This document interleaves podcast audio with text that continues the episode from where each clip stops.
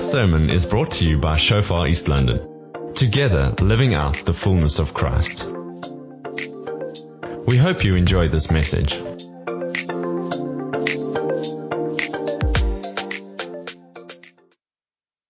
Most of us would have heard about the Chosen series. Who's watched a bit of the Chosen series? Okay, really want to encourage you to get it. It's on, there's an app you can just download. Season four is coming out. It's been so good. It just reveals Jesus to you in a way that, yeah, just a fresh way of seeing, seeing Christ.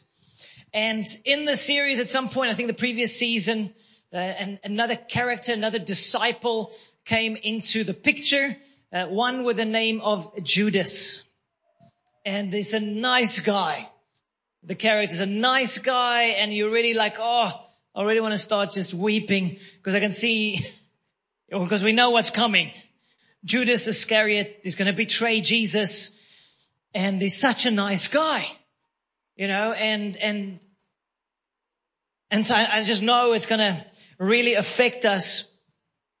But so we see in the, in among the disciples, we see these, these extremes. We see on the one hand, we see John the beloved, the one that was close to Jesus, the one who put his head on Jesus' chest, the one that knew Jesus like, like none of the others. He was just really, really close to Jesus. Okay, John the beloved. And on the other hand, we have Judas. Judas who betrayed Jesus. Now think, I mean, he walked with Jesus for three years. Walking with God who became flesh. He saw the miracles. I mean, God did miracles through his ministry. He went out with the other disciples.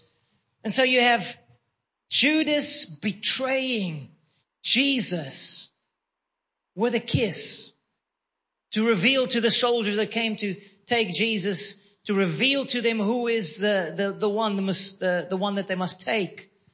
How does this work? How can you have in the same group of 12 the apostles, the chosen ones? On the one hand, you have John the beloved. On the other hand, you have Judas the betrayer. I believe every one of us have this in us. Every one of us, any one of us could be John the beloved, or we could be Judas the betrayer. Why did Judas betray Jesus? Do you know? Because the Bible tells us. Judas loved money. He was a thief. He stole. He stole from the ministry's finances. And so there was an idol, what it comes down to, there was an idol in Judas's heart. There was another God. His love for money opened the door for evil to come into his life and then ultimately he betrayed Jesus. Now I'm sure he didn't get start off with, hey, I'm gonna betray Jesus. I'm gonna be the villain of this story for all of eternity. No, he's a nice guy. He was sincere. He came in wanting to follow Jesus. He laid down all his things and the business things and whatever, and he followed, he followed Jesus. But there was an idol. There was another God, and that's the issue. And I believe any one of us, if we allow an idol into our hearts, something that competes with Jesus, something that we exalt above Jesus in our lives, the result is you're going to betray Christ. You're going to betray Jesus with your actions, with your words, with your lifestyle. You, did, you didn't, didn't get out planning to do it. But I tell you, the moment another God, another, an idol, uh, is given space in our lives, it's an open door. Evil comes in. As with Judas, he was, I mean, the devil literally entered him and he betrayed Jesus. So this is massive. The, the, the, the whole concept of an idol, an idol. You see, there's a, there's another John in the scriptures called John the Baptist.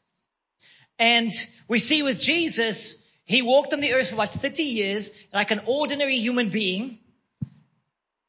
And most people had no clue. They were like, here's a nice carpenter from Nazareth. they didn't have eyes to see. They didn't know who he is.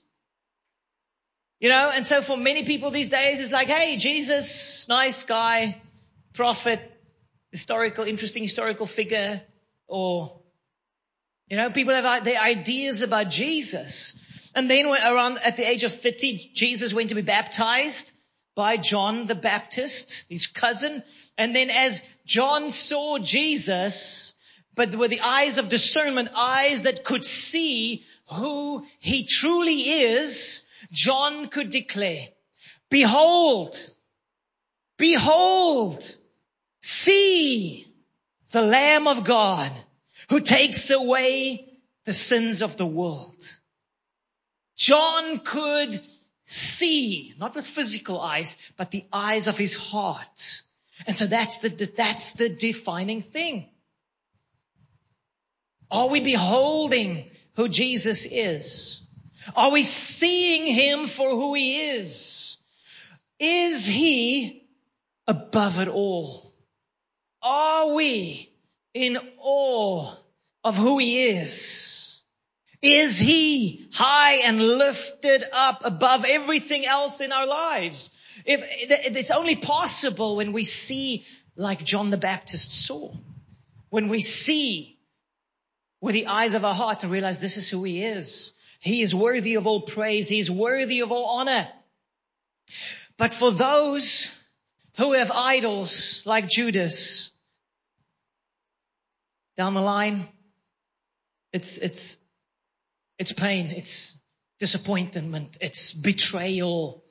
You know, and I believe none of us want to be the Judas. But the truth is, every single one of us can be a Judas. I can be a Judas if I allow an idol. Okay, and this is important. So we have to, so I'm, I'm trusting for some, some Holy Spirit light to shine upon our hearts so that we can deal with those things that compete with Jesus and that we can lift Jesus up to his rightful place. Amen. So the truth is this. Every one of us are made, designed, purposed to worship. Every day, continuously. We were made by God to worship.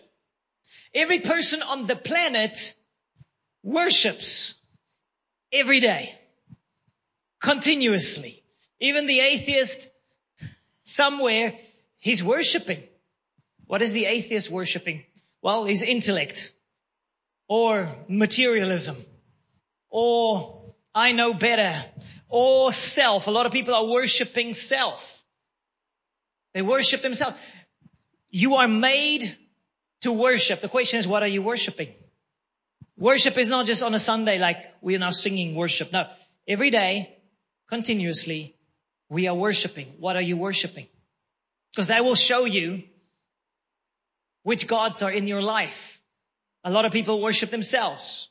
That's why they do rebellion and do whatever they want to do because I, I am God. There's no accountability. There's no one day judgment. There is no God. So hey, I can do whatever I want to do. Worshipping self, worshipping our sin, worshipping things. But everyone is worshipping continuously. You know, if you even look at history, what, what often happens is, is that, you know, God, who is a good God, He blesses us with gifts. And then what do we do? We turn the gifts of God into gods and we worship it. We take the gifts of God and we turn it into gods and we worship it. Eh? Like over the ages, God blesses us with a sun. And what do people do? They worship the sun, the source, or the moon, or the trees, and you say, hey, that's just primitive people, you know, that's how they would do things. Well, today a lot of people are actually worshiping nature. Mother Nature, our wonderful source and creator. Uh, no. God created nature.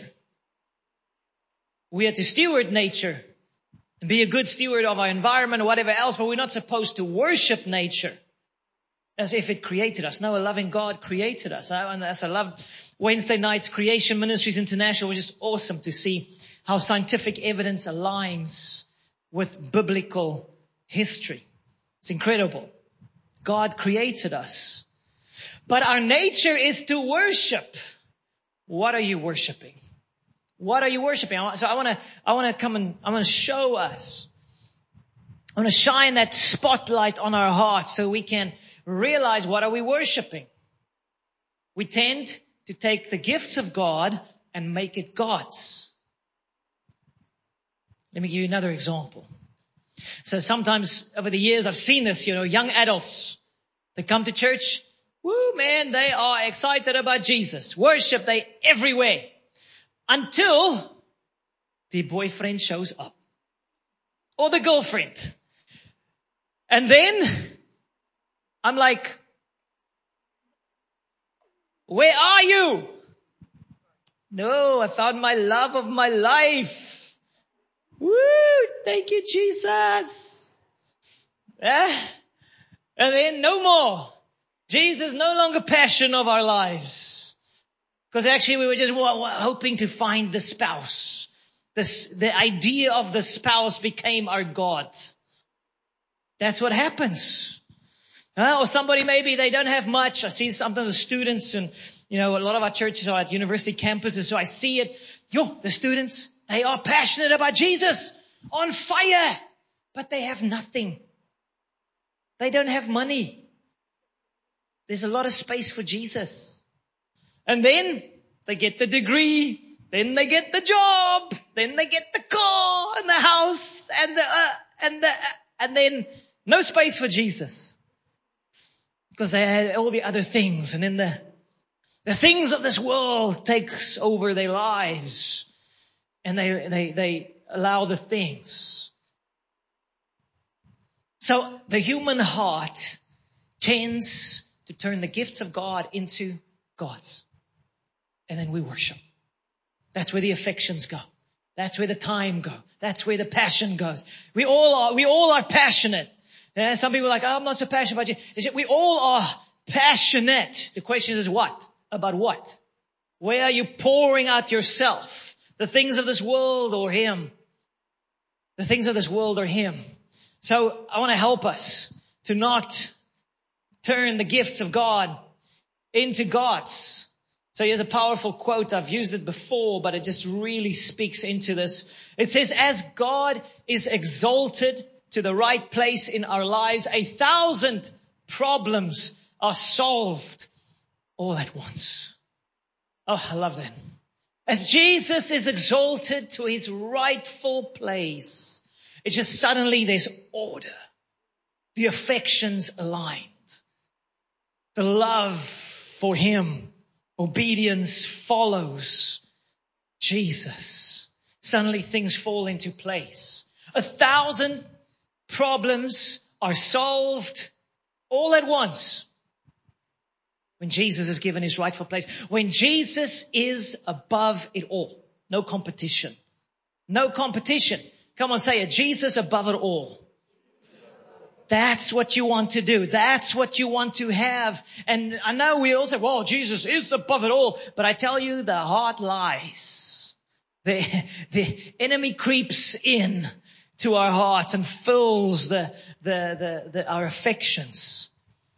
And the opposite is also true, that a thousand problems are created when we exalt other things. Thousand problems. It might not be immediately. It might not be immediately, but I tell you, as we exalt other things and the affections start moving other places and then the feet follows, the heart follows, and then down the line you're like, what did I do? What has happened? What pain, what tragedy, what disappointment. Because the idol leads us astray from Jesus. And it's deceptive. It's not clear cut. It is deceptive. I'm going to show you that uh, in, in a moment. So the moment we exalt anything else but Jesus, it's called idolatry. It's a massive problem. I'll unpack it in the rest of the series, but it's a massive problem over the, in the scriptures, Old Testament. We, we, we see the idols coming and then the pain and the problems that follow. Okay. So you and I, we want to see Jesus for who he truly is, eyes, heart, a heart that discerns, a heart that can see who he is so that we can exalt him. Okay, so let's look at this. Revelation chapter 1, verse 12. Now this is John the beloved, the one that was, who knew Jesus probably better than anyone. And now we're in the book of Revelation. And the book of Revelation, it is the revelation of Jesus. So when you read the book of Revelation, what are you looking for? Oh, who is the Antichrist? No. who is Jesus? It's the revelation of Jesus. In the midst of all these things that happens in our world, He must be preeminent. Some people are obsessed with the Antichrist and who it is and what. I'm like, hey, get your eyes back onto Jesus. That, even that can be a distraction. You see what happens?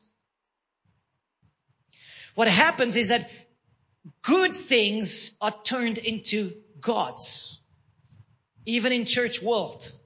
So we take the things that God blesses us with and we exalt it to a place where it should not be. I've shared this before, but just to say it again, it's like even like worship. Like worship times that we were worshiping, it is so easy to worship worship and not worship Jesus. We worship the vibe, we worship the beautiful music, we worship the feel, oh, it's wonderful, but we're not actually focused on Jesus. We're not worshiping Jesus.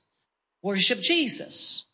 For so many people, they take the things that God gives us and start exalt it. Like they take the Bible and they exalt it to be God. When it, no, no, no, it's the Word of God that points us to God. But if you exalt the Word, the Bible, to be God, it becomes an idol. To give you an example, for many people these days, it's like their Trinity is God the Father, God the Son, and the Holy Bible. You realize that's not the Trinity, eh? Holy Spirit. That's what the Pharisees did.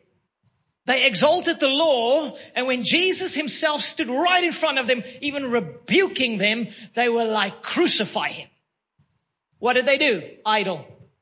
They exalted the law. They exalted the Bible to be God.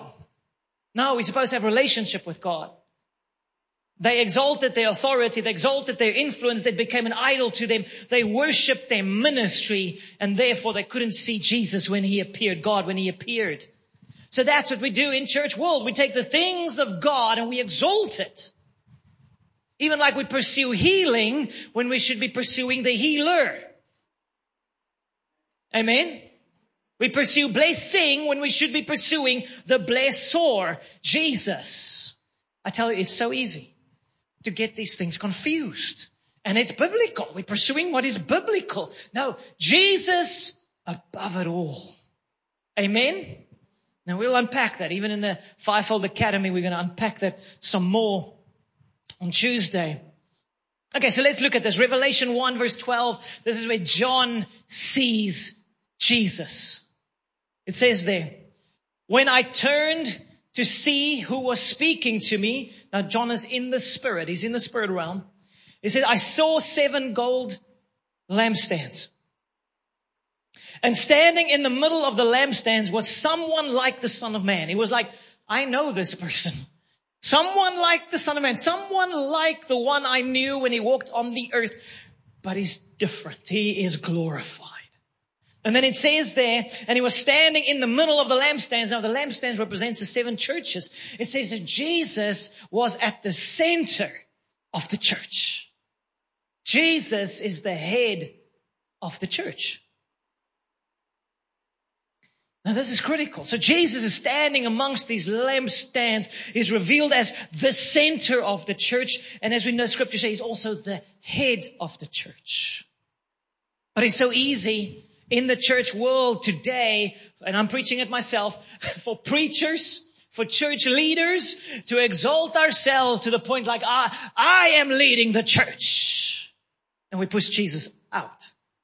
I'm like, no, no, Jesus, you're the head of the church. We're going to follow you. We're going to preach what is, what is true, what is uncomfortable at times, but we're going to follow you. Jesus, you're the head of the church. Because if we allow idolatry in, even like the fear of man, it will cause us to lead the people of God astray. Jesus, preeminent. Jesus, the head. Jesus, the center.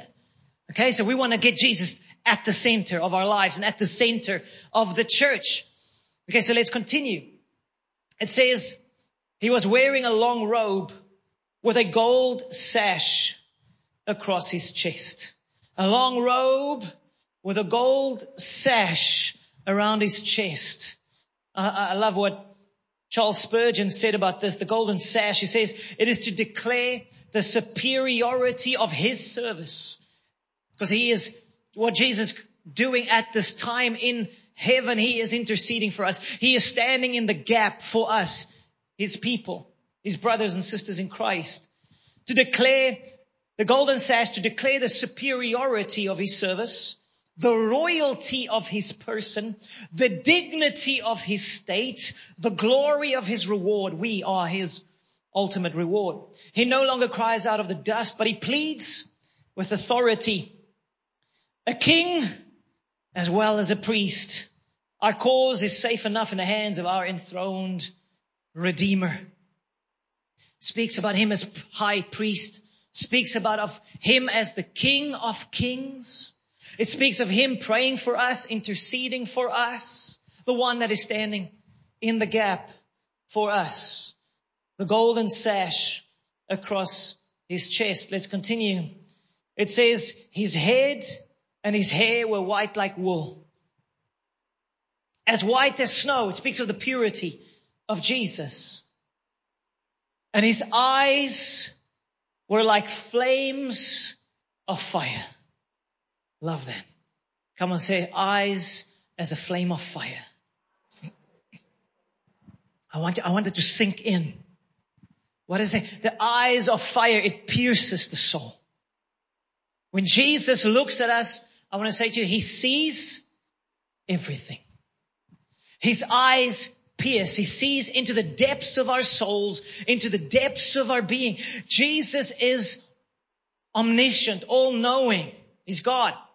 He's omnipresent through the Holy Spirit. He's everywhere. He's omnipotent. He is the Almighty. Jesus is above it all. He sees your thoughts. He sees your fears. He sees all your actions, your deepest, darkest secret. He sees it.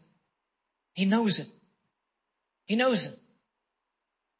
And that's important to understand that he sees everything. We can hide nothing. His eyes are fire.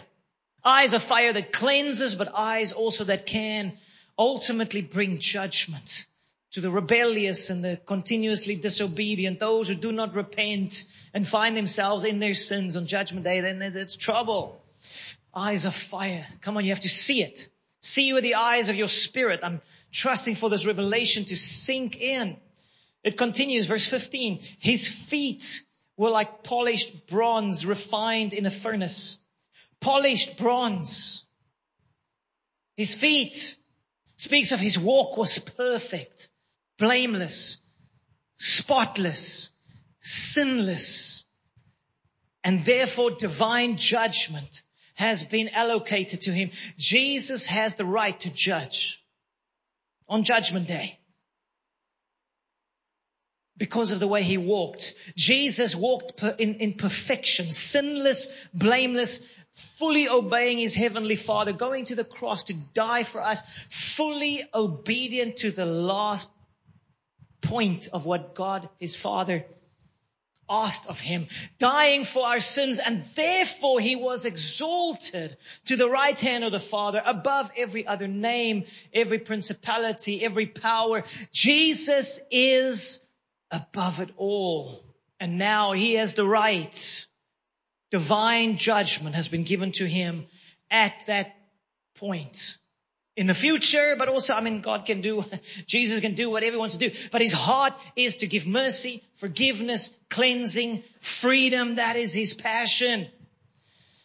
But that's why we have to see him for who he is and come to him. And then it says, and his voice thundered. Come on, say thundered like mighty ocean waves. You can almost just feel these waves crashing in just shaking the earth, shaking. His voice is powerful. His voice spoke into being and creation was. His voice speaks and mountains move, obstacles move. His voice speaks and the earth trembles. His voice, His word is powerful. Come on, you have to see it.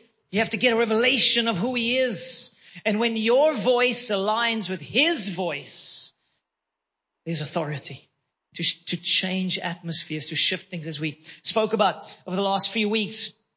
His voice thundered like mighty ocean waves. Come on, you have to get this revelation. You have to see it, feel it. See him for who he is. Verse 16, he held seven stars in his right hand. Sharp two-edged sword came from his mouth. That it's like the, the power of the word spoken from his, and the, the seven stars, it speaks of the, the angels of the churches, seven churches, seven stars. There's different opinions about this because the word angel can be translated messenger. So it could be speaking of the leader of the, each of those local congregations. And it says he has them in his hand. Now that comforts me. I'm like, Lord, I'm in your hand. Protection, blessing, safety, favor.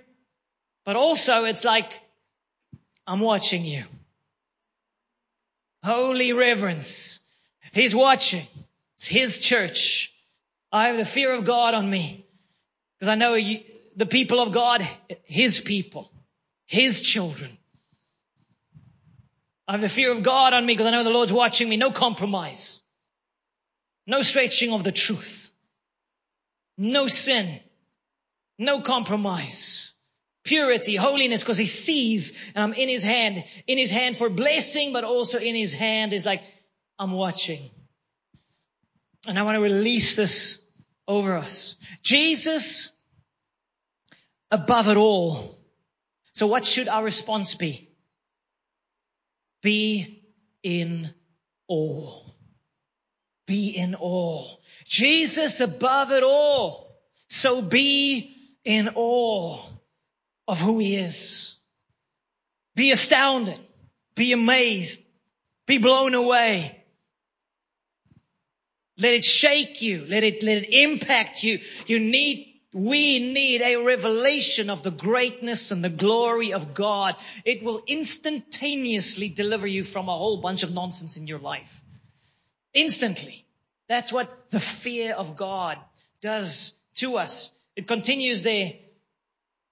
And his face was like the sun in all its brilliance. Imagine like the sun. If Jesus here in his glory, the, the sun itself radiating, you can't look into his face. Why worship the sun when you can worship the son of God? God who became flesh. The sun in all his brilliance. Verse 17, and this is John the beloved who walked with Jesus and now in his glorious state. It says, when I saw him, I fell at his feet as if I were dead. Yo.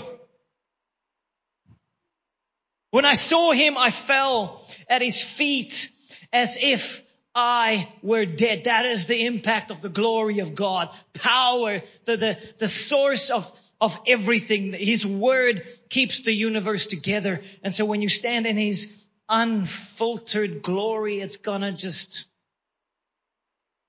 it's gonna rock your world. Yo, so part of me is like, Lord, I want that. I just want to be in your glory. I want to be uh, in your glory, your radiating glory that burns out of my being anything that's not of you, Lord. May we see him for who he is. When I saw him, I fell at his feet as if I were dead. But he laid his right hand on me and said, don't be afraid. I'm like, are you, are you kidding, right? Don't be afraid. I am the first and I'm the last. So he's saying don't be afraid, but fear him. Sounds like a contradiction, eh? Don't be afraid. The fear of the Lord, this holy awe, doesn't cause you to run away from God. It causes you to run to Him. It's powerful. I'll show you now in the scriptures. It is so powerful. It says, don't be afraid. Don't run from him. Run to him, but reverence him. Be in awe of who he is. It, it instantaneously delivers you from stupid. It's awesome. The fear of the Lord. It instantaneously delivers you from stupid. That's what it does. It like wakes you up, shakes you, brings clarity of heart and mind, and you're like, no, I'm stopping with that nonsense. I'm going to follow Jesus. Because he's the king of the universe. He's glorious. He is the first. He is the Alpha. Before anything was, He is. He is the last. He will usher in the coming age when He returns on the clouds. He will usher us into the next age. He's the beginning. He's the end. And the very hinge of history hinges on Him at the cross, before Christ, after Christ. He is the beginning he is the end. He is the I am and he is worthy.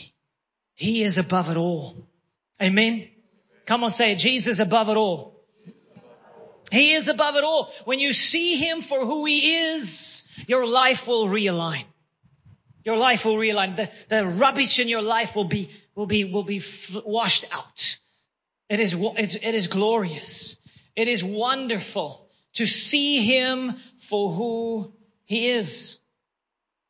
Okay, so but now the problem here is where the problem comes in. Jesus is above it all. He is seated at the right hand of the Father. He's reigning from heaven above. But where's the problem? The problem is here with you, with me on the inside. It's like when you are born again, your spirit is made alive.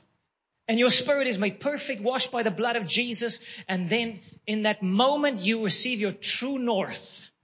So here's a picture of a compass. Put the compass up, please. Here's a compass. So the moment you are born again by the Holy Spirit, your spirit comes alive. You're washed by the blood of Jesus and suddenly like you want to know him. You want to follow, you don't want to do wrong anymore. You want to follow Jesus. You want to know him. You want to, you, you want to, it's like your, your, your true the compass. You receive this compass that points true north to Jesus. You want to know him. You want to follow him. You want to obey him. That is what happens when we are born again by the Holy Spirit. But so what is the problem? The problem is you have what's called the soul, soul heart. There's a connection there. They don't know exactly where everything, how, how it all functions. But bottom line is you have a soul and that soul, when an idol comes in, when affections for other things come in, it pulls your true north off. It's like adding a little magnet to your compass. And suddenly it's pointing a few degrees, not to true north, but somewhere else. And why is that a problem? The problem is because from your perspective, you're still going true north. I am on track. I am following Jesus. I'm a Christian. I'm a believer and I'm following Jesus and I'm doing this for Jesus. But you don't realize there's an idol.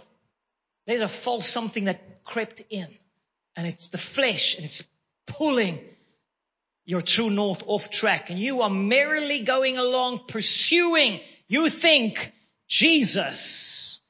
And that few degrees off over time, it takes you off to a completely different place.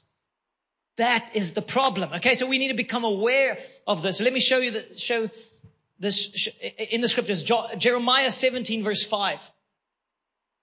It says, thus says the Lord, cursed, uh, Amplified says, cursed with great evil is the man who trusts in man and makes fleshy strength, whose heart departs from the Lord.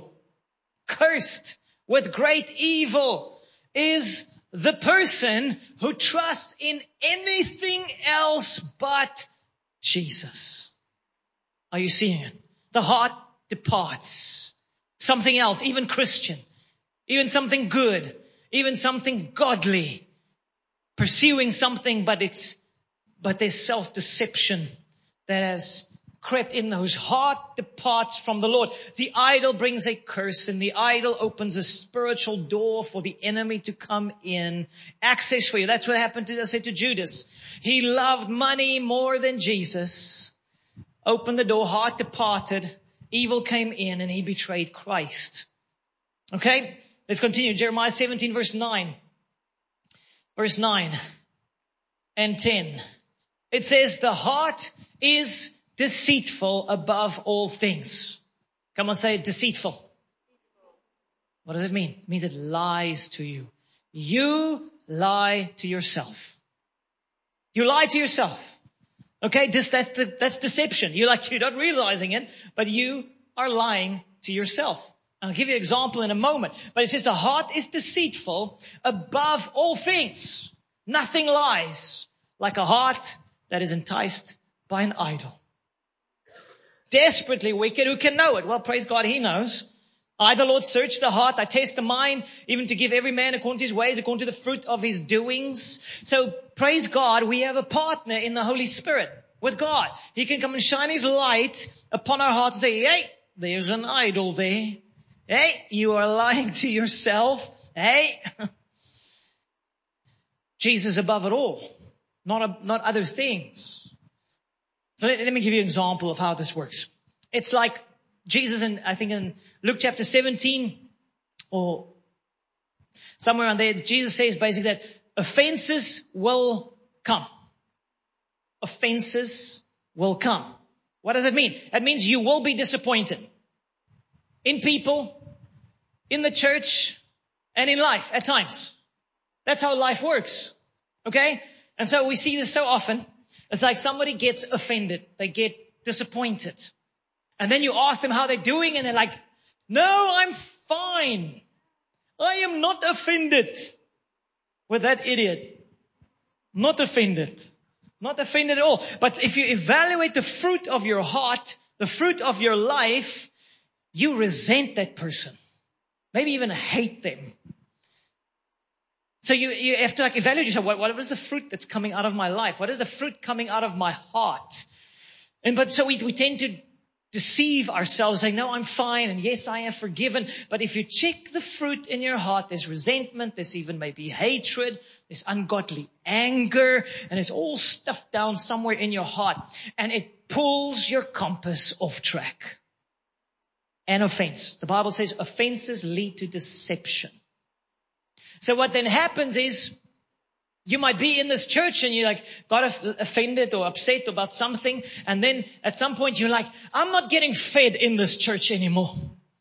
Andre's preaching isn't so good. It was much better a few years ago. But the problem isn't here. The problem is here. You got offended. You need to deal with that offense. And then people would like, then they go to another church, which is fine. And then they would sit there, wonderful, receiving, receiving. Then they get offended. And then suddenly I'm not getting fed in this church anymore. And then somewhere down the line, they're like, ah, I don't need to go to church. I don't need to be in community. I can just watch a little bit online every now and again. I'm sorted. And what? You are completely deceived and disobedient to the word of God because the word of God says you should be in community. Okay. Are you seeing it? So it takes you down this path because of that original offense, that original wound, that disappointment of the heart, of a wound on the inside, and then the flesh comes in. Because what also normally happens when we get offended or hurt uh, by by people, we tend then to turn to idols for comfort. We turn to the alcohol, or we turn to the whatever pornography, or we turn to things in our lives to to to to to feed the pain an idol. If you have pain, take it to Jesus. Take it to Jesus or you will be comforted by something else and opens a door and the enemy can come in. But bottom line is your compass gets pulled off track. And what do you say? What do you think? You're like, I am right. But you're actually deceived. You've deceived yourself and you find yourself going off track. There's another God. There's an idol. Instead of dealing with the things, and we see, I see this with pastors. I see this with so many people. They don't even see it, but they're unable to reconcile. They're unable to forgive. They're unable to deal with that wound. And then their pain becomes their idol. Don't let pain, don't let that pity party become your God. Don't let poor me become the primary, primary thing in your life. Amen. I am preaching better than your face is telling me. but may the Holy Spirit come and shine light. This is so important. That compass. Put the compass on again there. That compass, that is your internal ability to discern and to guide your life. If your true north is off because of an idol flesh pulling you, pulling you astray, you're going to lose your way. You're going to make any something else. You're going to exalt something else. I, I really feel it's a word for somebody here. You have exalted your pain. You have exalted your pain to become your God. You have found your identity in your pain. You found, you're finding that, that in that pity party thing, you found something there and that is, that's an idol. It's a false God. That is not Jesus. Okay. So I really feel that's a word for somebody. A pity party is idolatry because it's poor me. No, worship Jesus. Worship Jesus. Exalt Jesus. Follow Jesus. We never have the right to say, poor me, so I'm going to stop following Jesus. Amen? Don't do pity parties where you get comforted by pity and not by Jesus. He is the one that comforts. He is the one that heals. He is the one that strengthens us. Let's follow, let's follow him.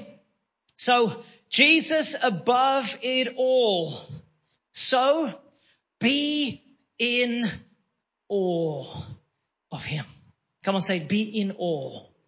Be in awe of who he is. Turn your heart to him. Turn your mind to him. So let me take you to a few, a few verses just quickly, just to show you what this awe, this fear of the Lord looks like. Because the fear of the Lord, the awe of God is the solution to idolatry. Because it exalts Jesus back to the place that he should have in our hearts and minds. Isaiah 33 verse 6 it says wisdom and knowledge will be the stability of your times. And we know the fear of the Lord is the beginning of wisdom and knowledge. The moment the fear of God kicks in, it's like, as I said earlier, it delivers you from stupid instantaneously. It's like thinking clearly, that's crazy. Let's follow Jesus. Okay? It's like adulterous thoughts, tempted, tempted, tempted, and fear of God, boom. No, that's stupid. Not to do it. I am to be faithful to my wife. Okay, that kind of thing. Is that the fear of God just immediately delivers you from stupid. It says that wisdom and knowledge will be the stability of your times and the strength of salvation. The fear of the Lord is his treasure. Oh, that's good. The fear of the Lord is his treasure. It is like God's reward, God's treasure that he wants to pour out into your life. It is the divine supernatural grace upon our lives to, to, to, to be in awe of him to be amazed at his greatness, at his glory, to see him for who he is, to flush the idols out of our hearts and minds and lives so we can just worship him. You are made to worship. Worship him. He is above it all. The fear of the Lord is his treasure. Come on, say treasure. Treasure. Treasure. It's his treasure. It is such, it's beautiful. It's glorious. It is not to be afraid of him, but to fear him. Some would say, no, no, no, no, you shouldn't have any fear in a relationship. I'm like, have you ever been married? I tell you, I am afraid of my wife. I fear my wife if I want, if I want to be stupid. If I want to do stupid, I'm, I'm afraid. I'm like, woo! My wife, she, she discerns as well. She is sensitive, so she picks up anything. I haven't even thought of sinning and she's already, hey, are you? No, no, no, no, no, no sin. Mm-mm. And it's good. There's a holy accountability between husband and wife, both ways. We hold one another accountable. It's like I would tell my wife, hey, this is the way I want to live. This is how I want to fulfill my days. This is what, how I want to spend my time. And if I start wasting my time or God forbid procrastinating like my wife shared about last week, hallelujah, not allowed. Focus. Okay, but the fear of the Lord, it is good. Holy accountability in our marriages are good, all with friends and it's good. Okay, the fear of the Lord is his treasure. Isaiah 11:3. It says his delight. Come on, say delight. Delight is in the fear of the Lord. This speaks of Jesus. This speaks of the spirit that rested. If you read the previous verse, it speaks about the sevenfolded spirit that rested upon Jesus. And it says his delight is in the fear of the Lord. This is how Jesus lived when he walked on the earth. He's delight. That's why Jesus could, he didn't fear man because he feared God, his father. He had a holy reverence for his God and father to show us how we are supposed to live. And his delight was in the fear of the Lord. So he obeyed his heavenly father in every possible way. And that's why he was sinless. And that's why he could be exalted above all. Jesus is above it all. His delight is in the fear of the Lord, and he shall not judge by the sight of his eyes, nor decide by the hearing of his ears. Delight. Come on, let's, let this become our delight. Because you have to evaluate your life. Because this is how deception works. You lie to yourself. So you can tell yourself, hey, but I prayed the sinner's prayer like 10 years ago. Got baptized. And I come to church every now and again. So I'm sorted. Doing my thing. Little bit of Jesus on Sunday and then, you know, back to life. But evaluate. Where are your affections? How do you spend your time? Do you love Him, truly adore Him and love Him or not? Because you will see that in how you spend your time. If you love Him, if you adore Him, if you are in awe of Him, guess what? You're going to spend time with Him. You're going to set time aside. You're going to be in His Word. If you adore Him, if you are in awe of Him, if there's any compromise, any sin, anything, anything, the smallest little something, guess what? You're going to deal with it because you are in awe of Him. He is Lord. He is King. That is the fear of the Lord. That is the awe of God. But we can deceive ourselves. Say, well, I prayed the sinner's prayer, oh, but I'm actually just living for myself. He is not Lord of my life. Then you have to change something. And, and the root cause is idolatry. There are other stuff in your lives that you have exalted to the point where your affections are going there instead of to Jesus. That's the problem. Remove the idols. Guess what? Boom. In one moment, your affections will turn to Christ because they have just no other option. So we have to evaluate. Because we tend to lie to ourselves. How do you know that you are truly in awe of Jesus? You deal with your stuff. You walk in the light and you follow him. That is the test of Jesus being King of Kings and Lord of Lords in your life. So I want to encourage you. Let the fear of the Lord flood in. Last verse, I want to read. Hebrews 12, 28. Therefore, since we are receiving a kingdom which cannot be shaken. I love that. We are receiving the kingdom of God that cannot be shaken. The kingdom is coming and will keep on coming if we allow the Lord. And that kingdom will come in us. If you have the fear of the Lord, the reverence of God in your life, you will become unshakable, immovable, doesn't matter what comes. Hell can break loose. People can accuse you. When you have the fear of the Lord, you're going to be anchored. Your true north will be focused and you will follow Jesus. It is incredible. The kingdom within you. The kingdom within you. We are receiving a kingdom which cannot be shaken. So let us have grace by which we may serve God acceptably with reverence and godly fear. For our God is a consuming fire.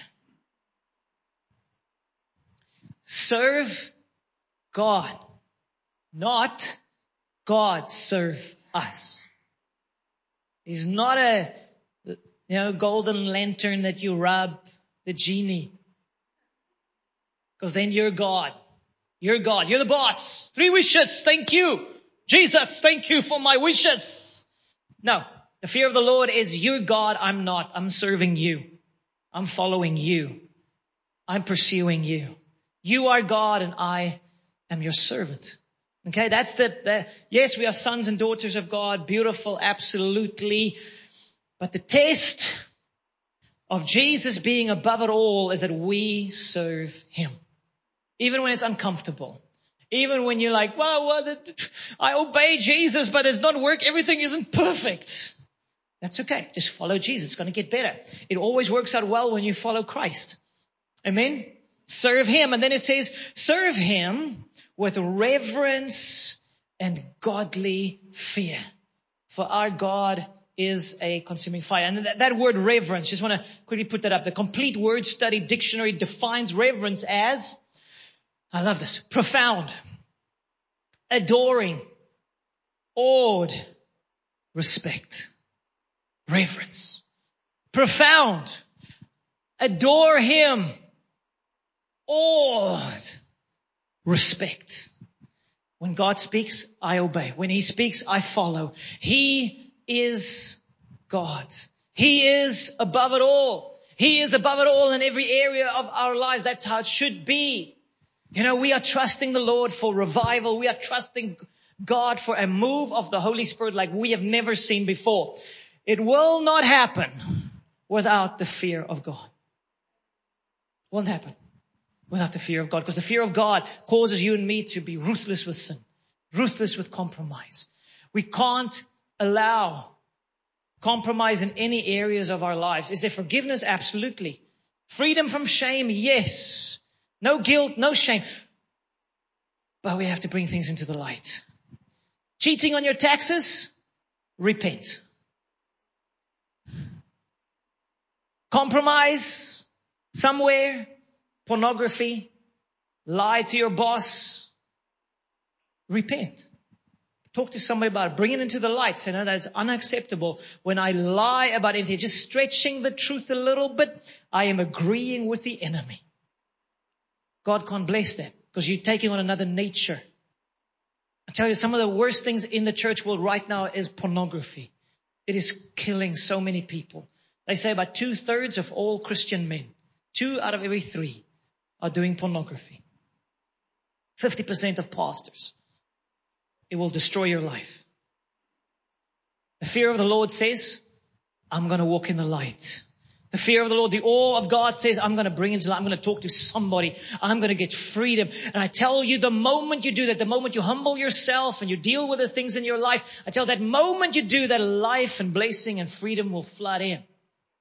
For some of us, you might say, I'm struggling to connect with God. Man, I'm trying this Christian thing and I'm church and praying and Bible. It doesn't work. I tell you, deal with the idols in your life and you will instantly connect with God. Instantly connect with God. The moment you humble yourself, you bring things into the light and you confess compromise, lying, lust, whatever it might be, worldliness, whatever it might be, drinking too much, whatever, anything that just is messing up your life. The moment you say, Hey, I am running to the alcohol. It's become my God. It's become my idol. It's become my comfort when Jesus should be my comfort. The moment you speak to somebody, then freedom can flood in. Amen. Don't make the gifts of God gods. Jesus above it all, so be in awe.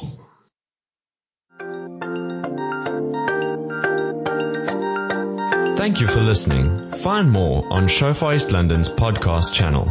Let's do life together.